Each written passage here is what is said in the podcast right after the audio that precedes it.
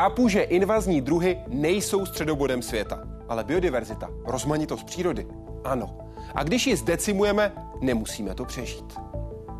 Říká profesor Petr Pišek, biolog, který se zaměřuje na invazní druhy, tedy velmi zjednodušeně řečeno na ty, které někde nebyly, ale teď už tam jsou.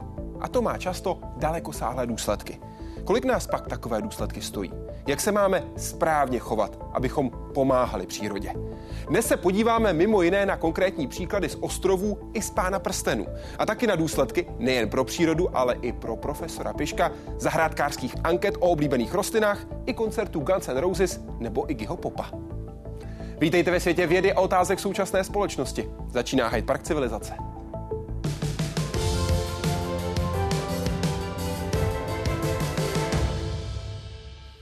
Pane profesore, vítejte, dobrý večer. Dobrý večer. Je potřeba bojovat proti invazním rostlinám? No, ono to slovo bojovat je takové, takové militantní, ale e, je potřeba s tím něco dělat a je to potřeba proto, že, jak jste vlastně zmínil, je to jeden z faktorů, které ohrožují biodiverzitu a v posledních letech už veřejnost začíná vnímat, že biodiverzita je opravdu důležitá. A v neposlední řadě mají značné důsledky ekonomické, včetně důsledků na lidské zdraví. Je to prostě hodně a není možné to nechat jen tak. Škodí vždycky? Neškodí vždycky, eh, naopak třeba velká část potravní produkce v mnoha částech světa jsou také nepůvodní druhy. Ale tam právě jde o to, abychom si vysvětlili rozdíl mezi nepůvodními a invazními. Tedy každé ráno, když si děláme kávu, máme si na vaše slova vzpomenout? Mm, nemusíte, protože ta zrovna, tak, ta zrovna invazní není. Ale je tam, kde dřív nebývala. Ale je tam, kde dřív nebývala. Ono je to prohozené, eh, prohozené s kakaem. Co je na nich nejhezčího z vašeho pohledu, na invazních druzích? Jsou to rostliny jako každé jiné a rostliny, rostliny mám rád, protože jsem botanik a zabývám se tím eh, celý život. Eh, takže mezi invazními rostlinami jsou skutečně velmi atraktivní rostliny, kde byste ani ty negativní důsledky nečekal. A co je na nich to, co opravdu nemáte rád? No ty, ty, ty důsledky, které působí, to samozřejmě člověk, člověk rád mít nemůže. Co nás učí invazní druhy, pane profesore? Já bych řekl, že nás učí, jak je příroda složitá, protože ty vztahy jsou různě provázané, kontextuální, závisí na tom, v jakých podmínkách se daná invaze přihodí a tohle to všechno vlastně určuje, jak to celé dopadne. A to doslova a do písmene v různých koutech světa. Jde o globální problém. Nekontrolovaně se šíří, škodí krajině, lidem nebo ekonomice. Invazní druhy činností člověka se odstly v regionu, do kterého nepatří. Uchytili se a mají na tamní ekosystém negativní efekt. Tady třeba listokas japonský, zavlečený do Švýcarska, žere vše, na co přijde, Tady proto spolehají na chemii. V Austrálii zase na psí smysly. old, you'll find a, a, tiny orange hawkweed plant hidden right in amongst it, and we might never find it. Kvůli globalizovanému světu a stále intenzivnější dopravě jsou totiž invazní druhy problémem úplně všude. Účinně se chránit přitom mohou jen ostrovní státy, jako Nový Zéland, nebo díky svému speciálnímu režimu Antarktida. V Česku je nepůvodních druhů na 2000 a z nich těch skutečně invazních, tedy které se šíří a prokazatelně působí negativně, asi 160. Mezi nejproblematičtější patří třeba pajasan žláznatý, který se do Česka dostal z Asie. On se velmi snadno šíří, má velmi lítavý semínka, který se snadno šíří a zarůstá vlastně velký plochy. Takhle pak může vypadat klasický příklad. Pod mateřským stromem byly dřív v těchto místech jeho další generace, jenže byly neodborně zlikvidované a následky této neodborné likvidace jsou teď vidět všude kolem. Místo obyčejného pokácení vědci proto doporučují navrtat a napustit chemikálii. Nekompromisní je podle nich potřeba být i u některých nových živočišných druhů. Třeba nedávný případ sršně azijské. V jiných případech je ale šíření možné je neregulovat. Jaroslav Zoula, Česká televize. Co se stane, když se nová rostlina dostane do nového prostředí? Tak ta rostlina eh, především eh, se tam musí uchytit, abychom to vůbec zjistili. To znamená nějakým způsobem se začlenit do původních společenstev a tady Vlastně záleží na tom, jaké má ta rostlina vlastnosti, musí dobře růst, dobře se šířit a záleží taky na tom, jaké vlastnosti má to stanoviště. Takže je to vlastně interakce eh, těchto těch dvou, eh, těch dvou faktorů. Ale velmi zajímavé je vlastně, že taky záleží na tom, co tam tu rostlinu čeká, kdo tam na ní čeká. To znamená, jakým způsobem pak interaguje s ostatními rostlinami v tom habitatu na tom stanovišti. A eh, Tohohle si všimnul už vlastně Charles Darwin. Invazní biologie odvozuje řadu eh, teorií od, eh, od Darwina, který eh, navrhoval nebo myslel si, že druhy, které jsou nepříbuzné těm domácím, takže mají větší šanci v té invazi uspět. Za tomuhle se začal říkat Darwinova naturalizační hypotéza. Hodně se to testovalo. Darwin sám potom ještě vlastně připustil, že to může být i opačně, že druhy, které jsou podobné, tím, že jsou adaptované na stejné podmínky, takže ty taky mohou být úspěšné, takže se tomu začal říkat Darwinova naturalizační hádanka. A ukázalo se, že to má vlastně biogeografický základ, že třeba v tropech spíš platí to, že ty druhy obsazují ty volné niky, zatímco dále na severu e, platí spíš ta adaptační hypotéza. Na to samotné v úzovkách osídlování nebo někdy bez úvozovek může být docela dobrá gangsterka. Jakou musí se hrát roli? My jsme tohleto Eh, my jsme tohleto testovali na eh, naší středoevropské floře a dívali jsme se na to, jak tedy musí být rostliny podobné nebo ne. Tady je třeba ještě říct, že je nutné rozlišovat druhy, kterým říkáme naturalizované nebo zdomácnělé a to jsou ty, které eh, vlastně jsou stálou součástí flory, jsou tam vlastně jako trvale zabudované, ale nejsou invazní, nešíří se nějak dramaticky a tyhle ty dvě skupiny se vlastně chovají jinak. A na to, aby ta rostlina úspěšně zdomácněla, v tom společenstvu, do kterého proniká, tak eh, je dobré, když je podobná těm druhům tam odsud, ale eh, pokud má být invazní, tak je dobré, když má některé jiné vlastnosti nebo lepší vlastnosti než ty druhy, které tam jsou. Je třeba větší, má větší listovou plochu, což ji umožní lépe využívat zdroje. A ono se to dá připodobnit k tomu, že vlastně, když eh, byste chtěl infiltrovat jako policista do nějakého gengu, tak aby se se tam dostal, tak je dobré se přizpůsobit a nebýt moc vidět, ale když už chcete tomu gengu šéfovat, tak je možné mít něco, co ti ostatní nemají. No, tohle to jsem nějak eh, kdysi použil, tenhle ten příměr. Eh, žádný gangster ani policista mi to zatím nepotvrdil. ale na rostlinách ten efekt vidět je. A potom ale také ty důsledky, když se stanou třeba i šéfem gengu. Ty důsledky nejenom to, že vytlačí něco, co tam bylo, to znamená, šéf gengu rozhodne, že tenhle pro mě pracovat nebude, ale také to, že se promění to prostředí, ve kterém ten gang pracuje. No promění a ono teda, když už, když už jdeme touhletou analogií, tak tam potom dochází tedy i k likvidaci těch, mm-hmm. nikoli k pouhým konstatování, ty pro mě pracovat nebudeš. Tam prostě určité rostliny vymizí, eh, když je to potom eh, v takovém tom větším měřítku, tak přímo mohou vyhynout v důsledku invazí. Plus může zlikvidovat nějaké další jiné gengy, které tam měly obsazenou nějakou oblast. Ano, když to bude jiný druh a jiná e, kompetice. Netýká se to jenom rostlin. Nejtypičtějšími případy, kde můžeme vidět nejvíc důsledky, jsou ostrovy. Vyrážíme na jeden ostrov vulkanického původu, který má nejblíže ke své pevnině 1770 km vzdálenou cestu. Pro představu to je zhruba stejná vzdálenost, jako je mezi Prahou a španělským Madridem. Jdeme se podívat na ostrov Marion, protože tam došlo k zajímavému vývoji na začátku vyhubili kočky. Vyhubili kočky, které tam neměly být, které nebyly endemické, stejně tak jako krysy. To vedlo k růstu populace myší. Ty se potom pustili do populace můr, které byly přirozeně na ostrově Marion dlouhodobě. To ale v důsledku znamenalo, že se do přírody nedostávaly larvy těchto můr. A ty byly nesmírně důležité proto, aby se z rostlinného odpadu dostávaly živiny zpátky do půdy. A tím pádem se nám narušil celý ekosystém. Jak dlouho může takovýhle řetězec běžet? Jinými slovy, jak rychle se promění ten ekosystém, pane profesor? K té eradikaci došlo v roce 1923 a ty práce, které to popisovaly, 1993, pardon, a ty práce, které to popisovaly, tak byly po několika desetiletích, takže ty důsledky samozřejmě se neprojeví i hned, určité spoždění tam vždycky je.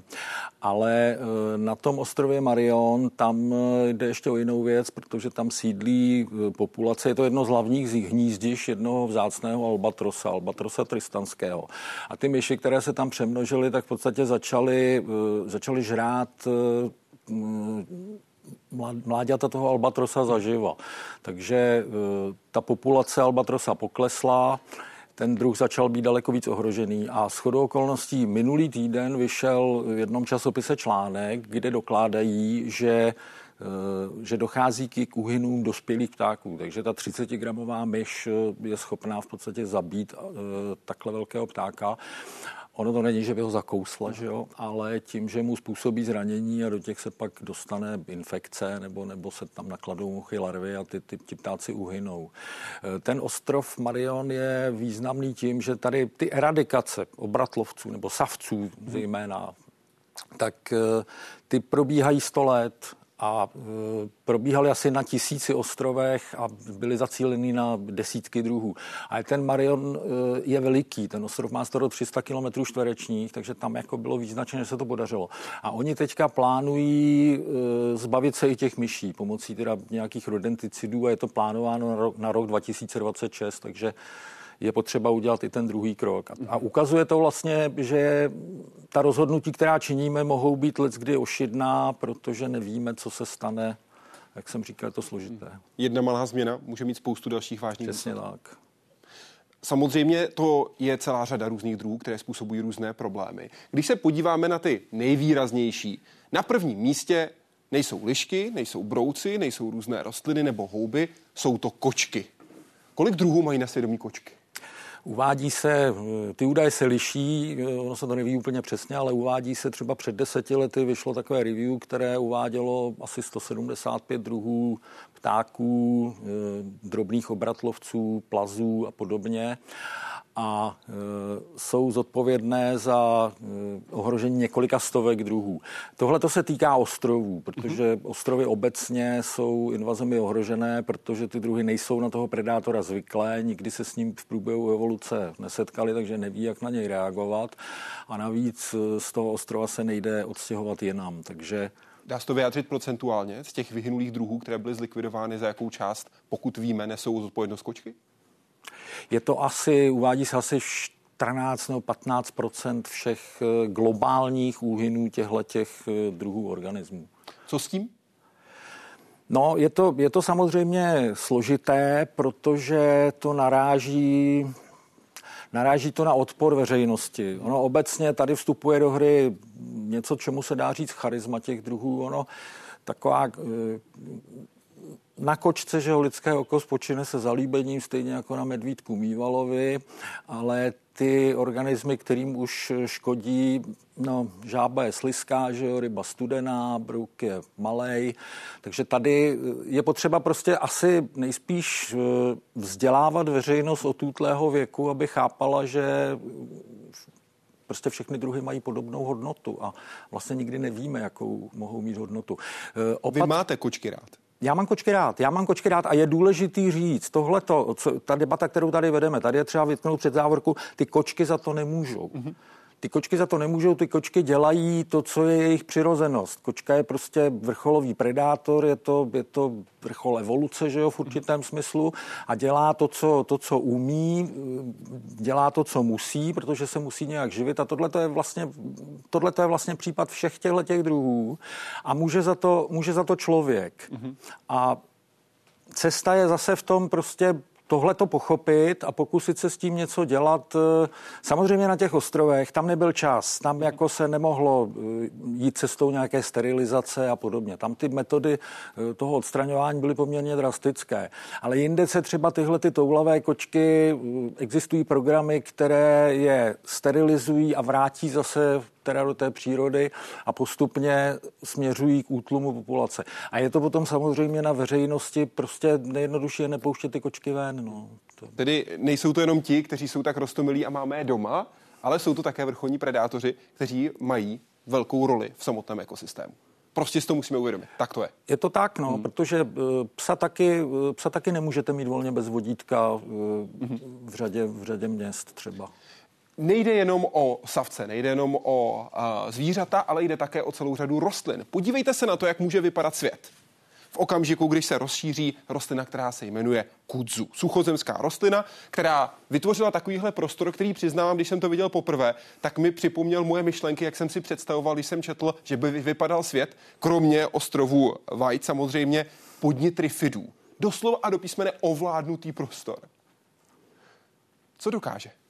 Tahle ta rostlina se od těch trifidů, co si tak pamatuju, nebo i z těch filmových stvárnění, liší tím, že je schopná se takhle masivně vegetativně rozrůstat. Mm-hmm. A to je veliká výhoda při invazi, protože teď se udávají údaje, roste 30 cm za den a kořeny jdou do 3 metrů. S tímhletím se v podstatě nedá dělat nic. Může se to, zkoušeli to kolegové v, eh, v Africe třeba vypalovat, pak jde ovšem o to, ono se vám to vrátí. Tohle je prostě obrovský problém.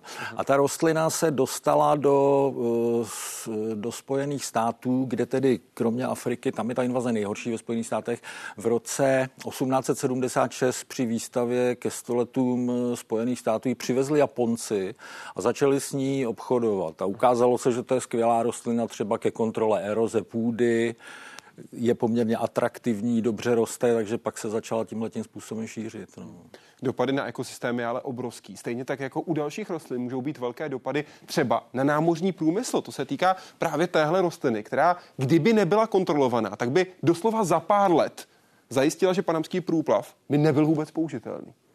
To je, to je to kozelka nadmutá, vodní rostlina, která je považována za nejhorší vodní e, invazní rostlinu na světě, která je původní e, v amazonské pánvi v Brazílii a zase na konci 19. století se během asi 20 let rozšířila v tropech a subtropech v podstatě e, celého světa. A Zase, jak tady vidíme, tak eh, to vegetativní rozmnožování, že ty polštáře plavou po řece, někde se uchytí. A ona navíc tedy má i semena, vytváří semena a je tam další problém, že ta semena vydrží v bahně až 20 let klíčivá. Takže z toho si lze odvodit, že zbavovat se to je opravdu velmi těžké. Vypadá hezky, když kvete. Je to krásná rostlina. My, my, my máme výskyty u nás, akorát tady naštěstí zatím nepřežije zimu. A je to jeden z těch druhů, kterému může v určitý části světa pomáhat globální oteplování. Že nezmrzne. Že přestane, přestane mrznout, vymrzat. No jsou případy, kdy se daný organismus rozšířil trošku nečekaně a typicky a jinak, než bychom si dokázali možná představit. To je příběh čtyř hrochů, které se rozšířily po té, co a, Kolumbijský mafiánský bos Pablo Escobar si nechal dovést v 80. letech čtveřici hrochů do své soukromé zoo. Poté, co zemřel, tak se hroši dostali do volné přírody. A dnes jich je na 170. A bude jich stále víc, pokud se s tím nic neudělá. Ze čtyř za pár desetiletí 170, na následujícím desetiletí už se bavíme o tom, že by jich byly tisíc. Odhady jsou asi 1500 a rozšíření na 14 tisíc km čtverečních v pobodí té řeky Magdalena. A tady eh, byl problém v tom, že oni se tu zoo pokusili, nebo oni tu zoo přesunuli do kolumbijských zoologických zahrad, ale hroch se poměrně špatně přesouvá. Mm-hmm. Když pak zjistili po deseti letech, že už jich tam mají několik desítek, tak se je pokusili eh, tam odsud odstranit a narazili na obrovský odpor veřejnosti. Mm-hmm. I hroch je charismatický a e, nepovedlo se to. A ten dopad na, na ekosystém je prostě obrovský. Že jo? Kdo to nezná přímo z přírody, tak e, stačí si zajít do Pražské zoo a podívat se, jak vypadá ta voda, eh, kde se přes sklo koukáte na hrocha. Je jasné, že kdyby tam ten hroch nebyl, tak by ta voda vypadala úplně jinak. Byla by čistá. Přesně tak. Znečistá. Navíc tady ohrožení případně i té populace lidské. Eh, těch ano, že hroch je teritoriální. Jedno z nejbe, nejnebezpečnějších zvířat. Co z toho je pro nás za ponaučení? Je to podobné jako u koček? Tedy řešme to hned na začátku, nečekejme? Mm, ne, mm, nedovážíme si hrochy do soukromých uh, zoologických zahrad, ale Hroch je, tenhle ten případ toho hrocha, to je extrém. Jo? To, ano. Je to vlastně, to se, to se normálně nestane. Jo? Málo koho napadne, že by chtěl mít doma hrocha. Těch organismů je ale celá řada. Liška, jako také další potenciálně vrcholný predátor, může úplně proměnit ekosystém na daném místě. Ale je tady třeba brouk, který je původně z jeho východní Asie, který má pouho pouhé 2 mm který se navíc dává dohromady s jednou houbou a pak proměňuje celé ekosystémy. Kde a jak to dělá? Ano, to je brouk, který se jmenuje Euvalace a fornicatus a e, z té jeho východní Asie byl zavlečen největší potíže dělá v Americe a v Jižní Africe. A v Jižní Africe byl poprvé, poprvé registrován v roce 2017 a začal se naprosto šíleně šířit. Kolegové z Jižní Afriky, s kterými spolupracujeme, tak z toho měli opravdu teda boči na vrch hlavy, musím mm-hmm. říct. Protože e, ten brouk eh, atakoval dosud více než 100 druhů, ať už eh, dřevin, ať už teda eh, pěstovaných nebo volně rostoucích. A ten mechanismus je takový, že ten brouk samotný ty, ty rostliny, ty stromy nezabíjí, ale zabíjí je ta symbiotická houba, kterou, kterou on se živí. A nevědí, nevědí zatím, pokud vím, tak furt se neví, co s tím. A v Kalifornii se uvádí, že zlikvidoval velkou část avokádového průmyslu. Kolik nás potom globálně stojí šíření invazivních druhů?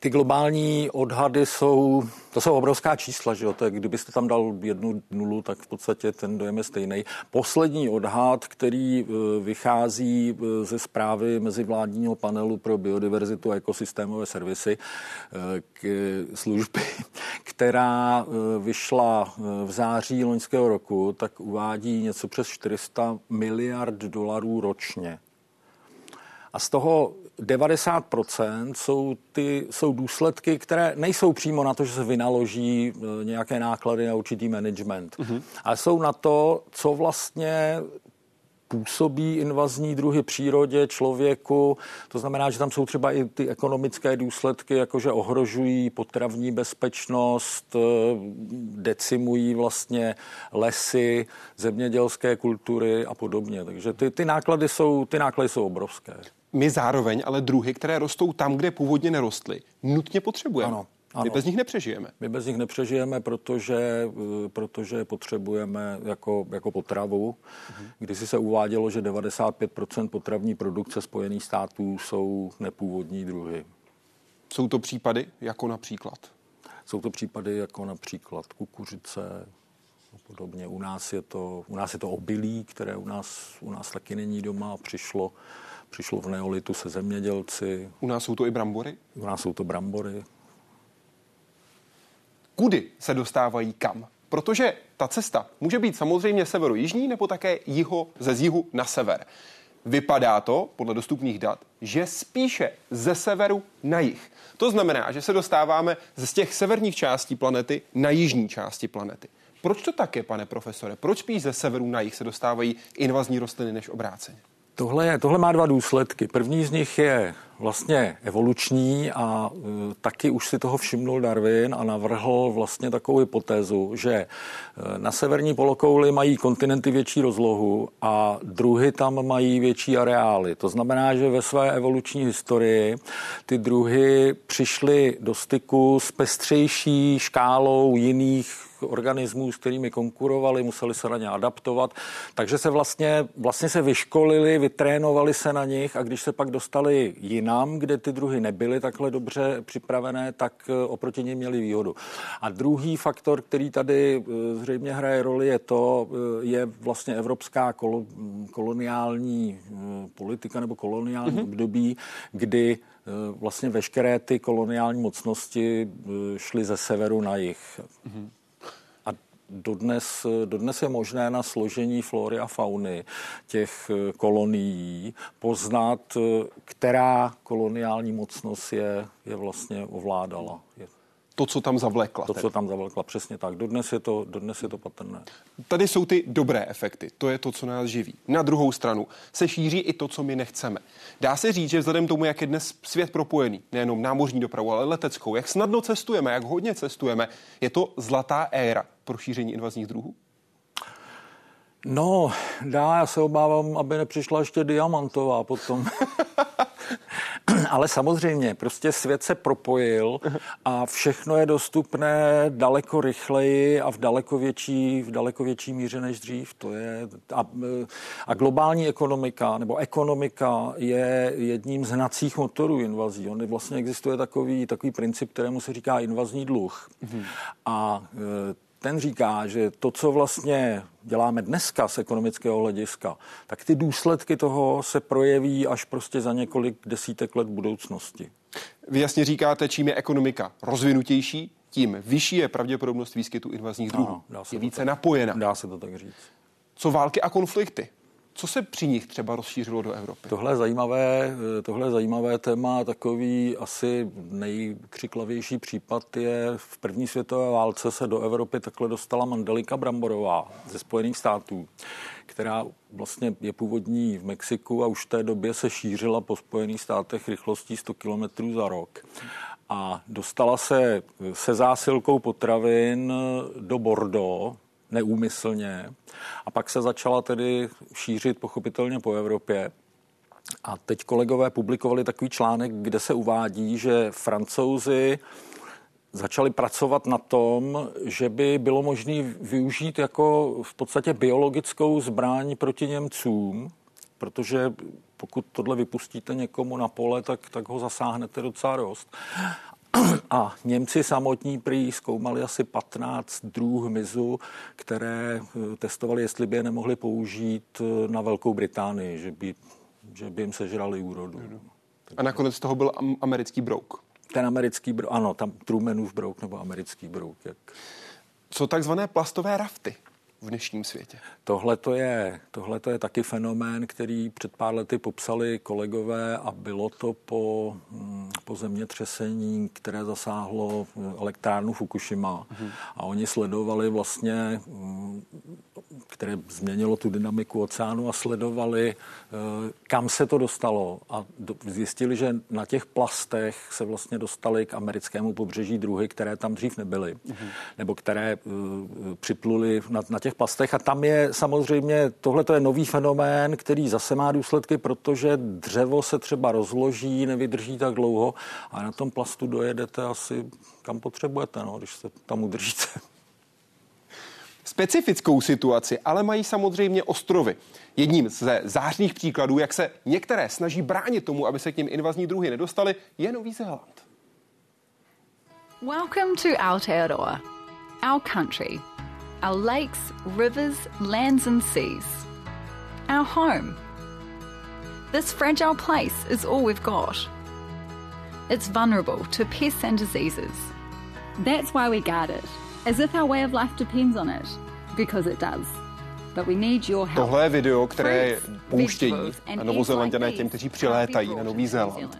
Z toho, co máme možnost i my teď tady sledovat, co říkají, na to hledejte pozor, tohle rozhodně ne. Co má a co nemá smysl? Jaká opatření? No, uh, oni Oni tohle to zavedli v roce 1993, kdy eh, vydali takzvaný Biosecurity Act, to znamená tyhle ty pravidla toho, čemu by se dalo říct biologická bezpečnost. A eh, je to celá řada opatření, která pochopitelně začíná, začíná kontrolou na hranicích, mm-hmm. protože Nový Zéland je ostrov, a tam se to samozřejmě dělá daleko s nás, než kdybychom se pokoušeli něco takového dělat my. A to mm-hmm. by taky mělo daleko menší smysl. Takže naprosto striktní kontrola na hranicích, ale pak jsou tam i opatření, oni mají vypracovaný systém monitoringu toho, čemu se říká early warning, to znamená, když už se tam nějaký ten druh dostane, tak aby, aby byli schopni rychle zareagovat a zlikvidovat ho. Stejně jim tam samozřejmě je to propustné, občas se jim tam něco dostane. Ale je třeba si uvědomit, že Nový Zéland je země, která má třeba 2000 eh, zdomácnělých druhů rostlin, z nichž prostě velká část je invazních.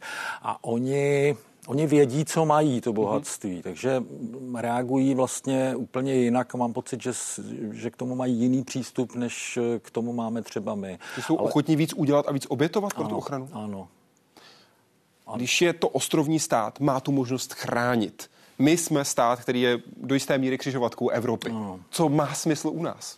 No, u nás, u nás už je potřeba, eh, u nás už je potřeba pak dělat ta eh, opatření. Samozřejmě taky má smysl pokoušet se zamezit tomu, aby se k nám věci dostaly. Letecká doprava třeba mimo Evropu. V rámci Evropy už se to dá ohlídat velmi těžko, nebo spíš nedá. To znamená, my jsme odkázaní na to, abychom dělali něco, když už tam ty druhy máme. Nějakým způsobem je monitorovali, kontrolovali, bránili dalšímu šíření, nebo abychom ty populace třeba udrželi lokalizované a podobně. To je ta správná péče o přírodu. Ano. Vy jste velký fanoušek Tolkiena. Ano. Byli jsme na Novém Zélandě a zůstaneme na něm. A podíváme se na jednu z největších úvozovkách a možná i bez úvozovek reklam na Nový Zéland. Tohle je Gandalf, Frodo a Sam, který se brodí ve společenství prstenu čím, pane profesore? Tohle to je Tohle to je eh, jeden druh tradeskancie, Tradescancia fluminensis, která je na Novém Zélandu velmi invazní, jak je vidět. To, co tam vidíme, není vlastně vůbec nic, vůbec nic jiného. To, co mají to zelené moře, ano. je invazní druh. Ano, ale eh, když se podíváte na ty filmy, tak eh, na Novém Zélandu v podstatě těžko můžete natočit krajinu, kde, kde to není, když nechcete přímo jako jenom vrcholky hor. Takže v těch v těch filmech jsou záběry třeba, kde je uh, vlčí bob, lupina, což je velmi atraktivní rostlina, takže samozřejmě filmařům to připadalo hezké, že tam tudy jedou a, a prostě nedá se s tím nic dělat. No. Jedou, jedna z nejslavnějších scén prvního dílu filmového zpracování Pána prstenů je Arven, která zachraňuje Froda. Ano. Za ní na Zgulové. Ano. A vedle ní Borovice. Ano. Co ty tam dělají, pane profesor? No ty tam nemají co dělat, protože Borovice jsou e, příklad e, právě takového rodu, který e, je ze, šel ze severu na jih, protože e, na jižní polokouli žádné původní Borovice nejsou. Mm-hmm. Takže ano, jede lesem invadovaným, já jsem shodou okolností v tom lese byl a opravdu to je takový ošklivý borový les. Ono to v tom filmu vždycky vypadá mnohem velkolepěji, ale ano, to je další, e, to je další příklad. Co naopak invazní druh, který kdyby byl invazním druhem, tak by měl bez zesporu velkou výhodu a snadno by se stal šéfem gengu. Entové. Entové. U entů je to trochu složitější, protože uh, entové jsou na Novém Zélandu původní. Takže když šli ničit ty, ty Sarumanovy doly, tak bylo by potřeba vědět, jak šli daleko. Oni nešli moc daleko. Jako těžko to byla třeba jiná biogeografická oblast. Ale uh, tohle to nás vlastně přivádí docela zajímavému fenoménu. My tyhle ty druhy máme, Eh, evidujeme je, víme o nich a eh, říká se jim druhy expanzní. A to mhm. jsou původní druhy, které, protože se změnila krajina, a poskytla jim příležitost, tak se, eh, tak se začaly šířit. Mm-hmm. A patří sem druhy třeba jako kopřiva, taková třtina křovištní je takový zástupce, ale lec, kde to i, i je opravdu obtížné, patří sem třeba i kleč v Krkonoších, která tam zarůstá louky a e, taky se šíří. Takže, takže takový entové u nás. Takže takový entové u nás. Uvidíme, jestli tak, promluví. Tak leč v podstatě, že jo. Jako... Tady máme Gandalfa, Bilba a mezi nimi ten kroužek který je z dýmky. Co se kouřilo v Pánu prstenu? No, kouřil se tabák. Ano. To tam kouřil se přímo tabák a e, v rodě nikociána, do kterého patří tabák, tak e, je řada druhů, které zdomácnili někde ve světě a jeden z nich, e, tabák žlutý nikociána lutea, je v pěkné řadě zemí invazní. Takže, takže pokud oni, oni kouřili ten pravý tabák, ale je možné, že se jim tam šířil. No. Zajímavé, že by starý to by byl, byl invazní druh? Ono je zajímavé, že e, Tolkien tomu věnoval velkou pozornost, on sám jako měl rostliny rád. A pak pochopitelně jako každý fenomén v Pánovi prstenů existují studie a rozbory o, o květeně e, středozemí, jak ty fiktivní rostliny, co to asi tak bylo a čem, z čeho to mohlo vycházet. A a pak se šíří samozřejmě dál v popkultuře, třeba Entové se dostali do, do her, třeba ano. Warcraftu nebo no, uh, Heroes Might no. of Magic. Ale my zůstaneme u jiného, v tomto případě trpaslíka, který je spjatý s pánem prstenů. Díváme se na muže, který byl součástí společenstva prstenů, syn Gloina, který doprovázel Bilba k osamělé hoře. To je Gimli. Ano. Vy máte ale ve své kariéře jiného trpaslíka. Glonav. Jak váš trpaslík vládne světu? Tak eh, možná vládne světu analýz eh, invazních flor. Eh, to je akronym, který má naše databáze. My jsme v průběhu posledních deseti let vytvořili celosvětovou databázi rozšíření těch zdomácnělých, těch naturalizovaných rostlin. A přiznám se, že ten akronym, který, eh, který je Global Naturalized Alien Floras, to znamená globální naturalizované nepůvodní flory, tak jsem ho vymýšlel s tím, že se tam chtěl tohleto dostat, protože to skutečně vypadá jako, že ale Glonav žádný nebyl. ale přál byste si, aby to bylo trpasličí jméno. To byl ten cíl. Tam to byl ten cíl. Hmm.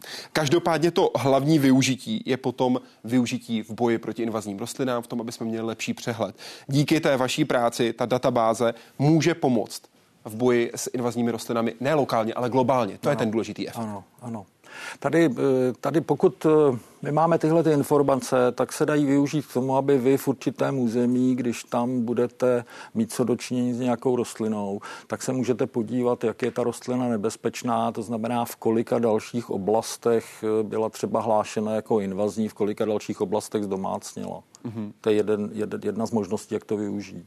My se bavíme o mezinárodní situaci. Co u nás? Když se podíváme na to, jakým způsobem to funguje na mezinárodní scéně, tak vidíme ty nejrizikovější invazní druhy. Co u nás na, na české scéně?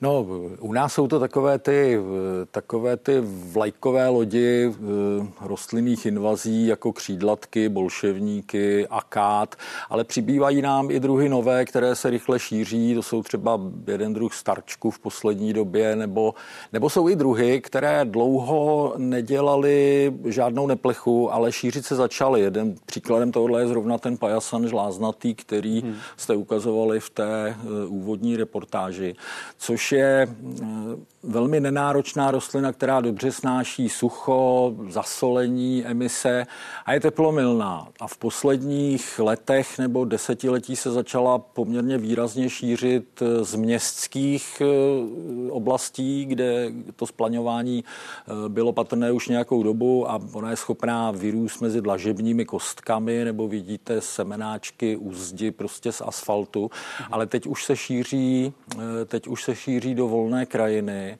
a dokonce eh, existuje případ na Jižní Moravě, kde eh, zarůstá třeba kukuřičné pole. Na webu je k dispozici také možnost se podívat na konkrétní místa, na konkrétní rostliny. Je k dispozici mapa, tak to může vypadat třeba v okamžiku, kdy se podíváme na to, jakým způsobem to vypadá u bolševníku velkolepého. Vidíme jednotlivé lokality, kdy a kde byl nález daný. Jednotlivé barvy ukazují různá období, různé roky, ve kterých ten nález byl udělán. Tohle to je, tohleto je z databáze eh, Pladias, nebo nevím, jestli tohle je z té databáze, ale určitě v té databázi tohle to je. A to je v podstatě takový portál, který schrnuje veškeré možné informace o květeně a vegetaci České republiky, včetně eh, katalogu invazních rostlin. A je to výsledek eh, grantu, který probíhal v minulém desetiletí pod vedením kolegy Milana Chytrého. A je to, řekl bych, docela unikátní i v evropském měřítku. Takže ty informace, na které má možnost vlastně si veřejnost sáhnout, nebo kdokoliv, kdo koho to zajímá, tak jsou na velmi vysoké úrovni u nás díky tomuhle projektu a téhle databázi. A všechno je dostupné na webu Pladias, kde se na to lidé můžou podívat. No. A budou hledat invazní rostliny, které častěji najdou ve městech než na vesnici. Dá se to tak říct? U nás. Dá se to tak říct, ve městech najdou větší množství takových těch ruderálních biotopů, těch narušených, eh, v těch narušených oblastí a je možné, že křídlatky nebo to, co tady máte, eh, aster, že to najdou jako poměrně častěji nebo, nebo netýkavky, byť ta netýkavka tu, tu najdeme spíš, eh, spíše v lese. Ale města jsou obecně zdrojem invazí do krajiny a je to proto, že Jednak eh, v těch městech mají rostliny dostatek příležitosti právě na těch narušených, eh, narušených lokalitách. To je mm-hmm. vlastně velmi důležité, to prostě to, čemu my říkáme disturbance. Většinou ty habitaty mají dostatek živin, a eh, dostává se tam dost rostlin prostřednictvím třeba zahradních center, železnice, nádraží a podobně, z kterých se pak mohou, mohou dále šířit. Nedýkavka, křídlatka, hvězdnice, lebeda nebo laskavec je některé z příkladů. Také případně ale některé z rostlin, které se můžou dostat na vrchol žebříčku popularity. Co pro vás znamená, když vidíte, že zahrádkáři hlasují o tom, jaká je nejoblíbenější rostlina a vy vidíte, že to je invazní druh? No, já nevím, jak moc se to děje teď, ale tohle je spíš, tohle je spíš historická věc, že e, asi Takový nejkřiklavější případ je křídlatka japonská, která kdysi dostala cenu pro nejlepší zahradní rostlinu. Hmm. A takových druhů je hodně. Ono eh, souvisí to s tím, že, že prostě téměř všechny ty obtížné invazní druhy se pěstují, protože se pěstují dobře. Mm-hmm. To znamená, mají ty vlastnosti, které mají zahrádkáři rádi. Dobře rostou, rychle rostou, dobře se množí, jsou odolné proti škůdcům, chorobám.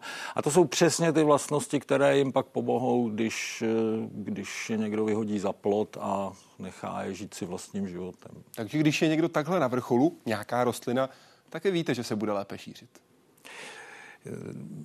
Dalo by se to, ono je to spíš obráceně, no, ale dalo by se to tak říct. Jako dalo by se to brát, kdyby to probíhalo nějak systematicky, tak by se to dalo brát jako indikace toho, co může být nebezpečné, protože ty informace mezi těmi lidmi, kteří s těmi, eh, kteří s těmi rostlinami žijí, tak jsou samozřejmě jsou z praxe, jsou cené.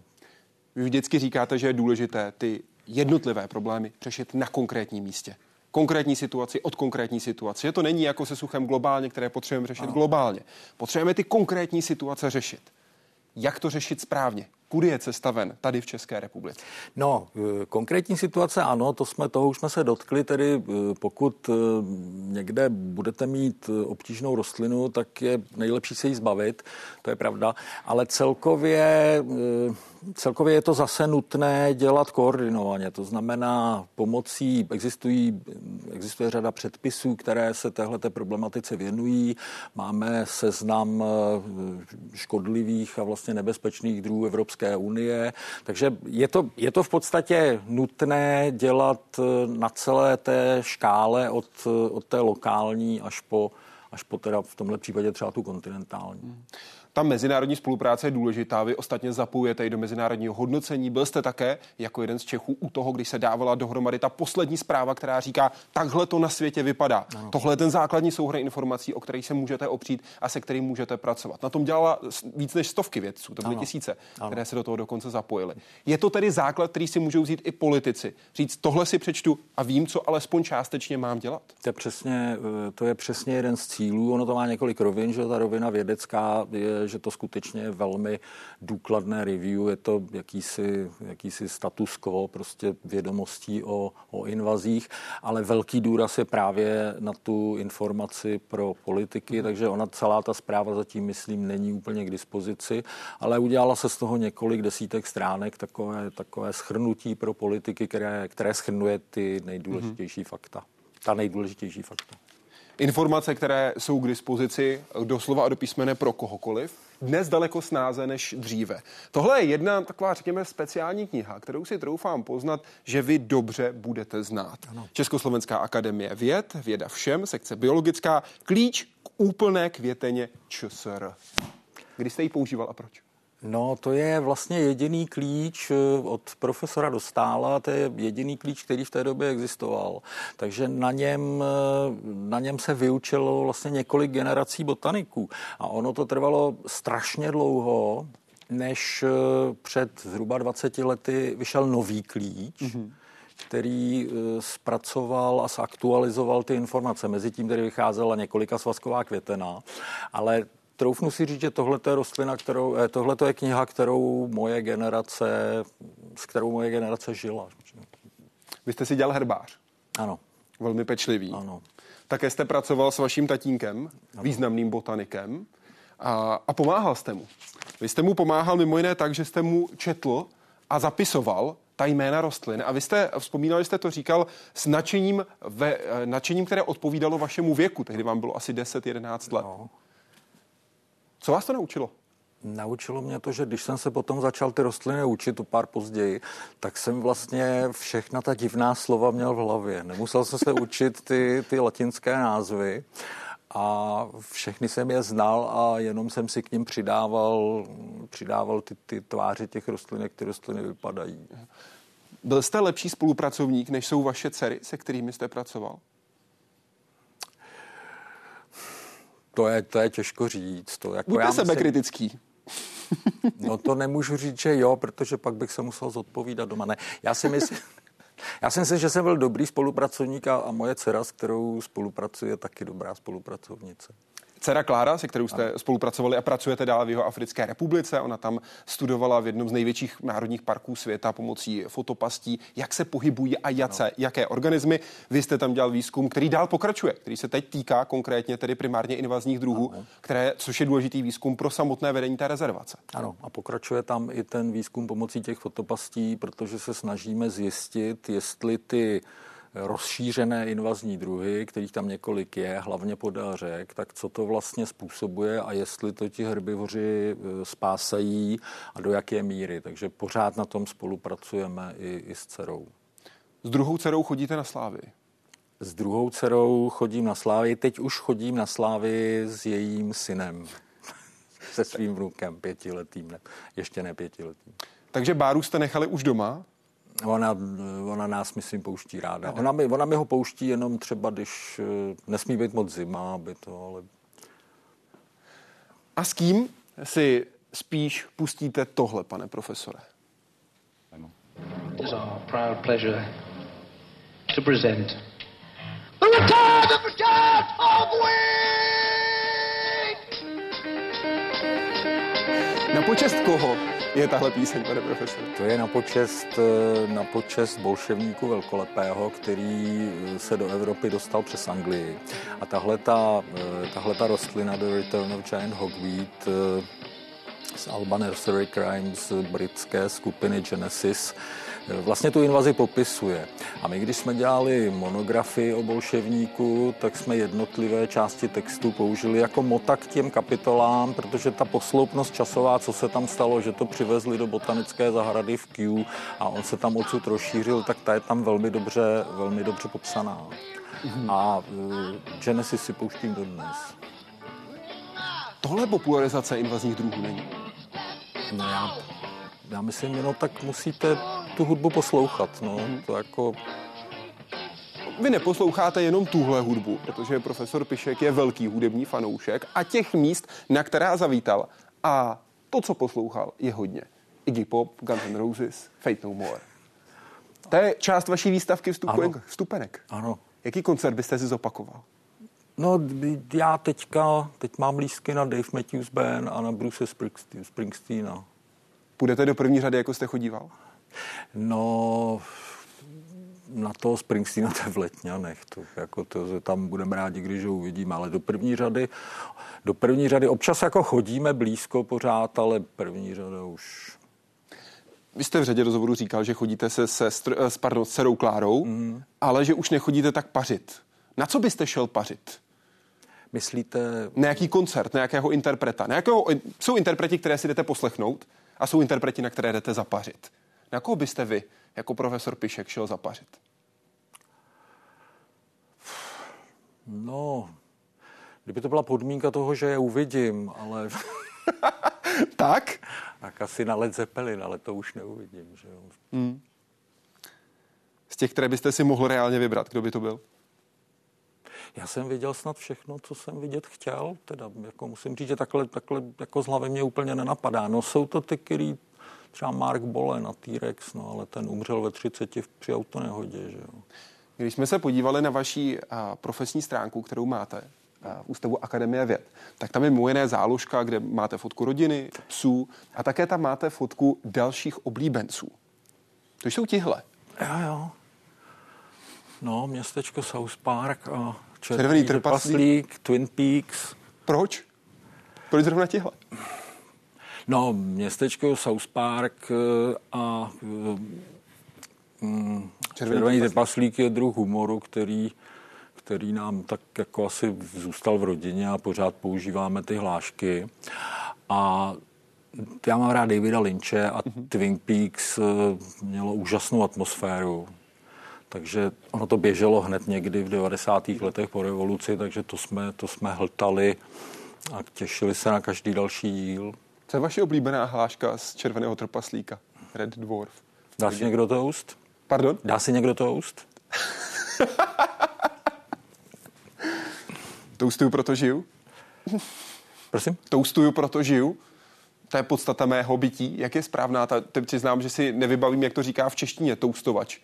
A vždycky je tam ta reakce. Říká, dá si někdo toast? Dá si někdo toast no. a když uh, Lister říká, nechci toast, tak on říká, proč si dává, proč, si, proč máš chytrý toustovač, když nechceš toast? Jo. A teď nevím, jaká je ta přiznám česká verze. Už, taky, taky už jsem to dlouho neviděl. Baví vás na tom ten humor nebo i ta politická nekorektnost a to, řekněme, reagování na to aktuální dění, které třeba městečko South Park do jisté míry symbolizuje? No, obojí ten, ten humor a e, jako oni se nezastaví opravdu před něčím. A je to, je, to, je to prostě opravdu vtipný. Že? Uh-huh. No. Před tím vy se nezastavíte? Před čím se ostatní zastaví a vy ne? Teď jste mě asi, teď jste mě zaskočil. Já totiž nevím, před čím se ostatní zastaví. A je něco, u čeho jste se nezastavila měl? No, v mládí určitě. to když jsem ještě pařil. Na co? Mně šlo spíš o to, když se podíváte na tu současnou společnost. Co je to, co vy byste změnil, co byste posunul, kdybyste měl tu možnost a ten vliv, ten krok udělat, ať už by byl jakýkoliv? No, já mám pocit, že asi ta společnost eh, není v úplně ideálním stavu. No. Všechny, ty, všechny ty dezinformace a to, jak lidi na věci reagují a tohle, to je tam málo, málo ochoty se domluvit a příliš mnoho, příliš mnoho ega. Ono je to dneska jednoduchý, že jo? Dneska cokoliv může, může dát kdokoliv na internet a začne to žít svým životem a někdy to má, někdy to má nepříjemné důsledky. No. Kdyby přišel kouzelný dědeček, přál bych si možná jeden den v cizí hlavě, říkal jste v rozhovoru pro časopis Živa v lednu 2023. Ale dával bych si pozor, kam bych vlezl. Možná Stephen King, ale to bych nemusel přežít. Tak možná Tolkien. Co byste v jeho hlavě chtěl najít? Já si myslím, já, já tohleto celý život si tak jako říkám, že já bych chtěl jenom vědět, jak vůbec vypadá jakákoliv jiná hlava, protože si myslím, že to jsou věci, které nejsme schopni pochopit a e, pochopitelně poměřujeme jednání a činy ostatních e, svojí hlavou, to znamená tím, co bychom dělali my. Ale v, v to kínovo hlavě bych chtěl asi, chtěl bych asi vidět, jaký to je, když má někdo takovouhle obrazotvornost a takovouhle představivost a a možná by se tam člověk dozvěděl, co se vlastně třeba ještě mělo stát a nestalo se a nestihl už to napsat. Ve vás velkou obrazotvornost určitě otevřela tahle ta kniha, to, že jste s ní mohl pracovat. Ano. Máte ji ještě doma? Máte ji schovanou? Samozřejmě. Na čestném místě? No, na police knihovně nad stolem, no. ale pochopitelně. Opření se o historii, tak abyste mohl poznávat budoucnost. Děkuji moc za vaši práci a děkuji moc za rozhovor, pane profesor. Příjemný já, večer. Já děkuji za pozvání. Hezký večer. A díky vám, že jste dnes byli hosty Hyde Parku civilizaci u televizních obrazovek, u monitorů, ať už tabletů nebo počítačů. Doufám, že budete i příští týden. Příští týden se seznámíte s autorem hry Tetris a doslova a do písmene budeme hrát. Mimo jiné uvidíte, jestli já dokážu porazit autora hry Tetris. Za týden v Hyde Parku civilizace. Na viděnou.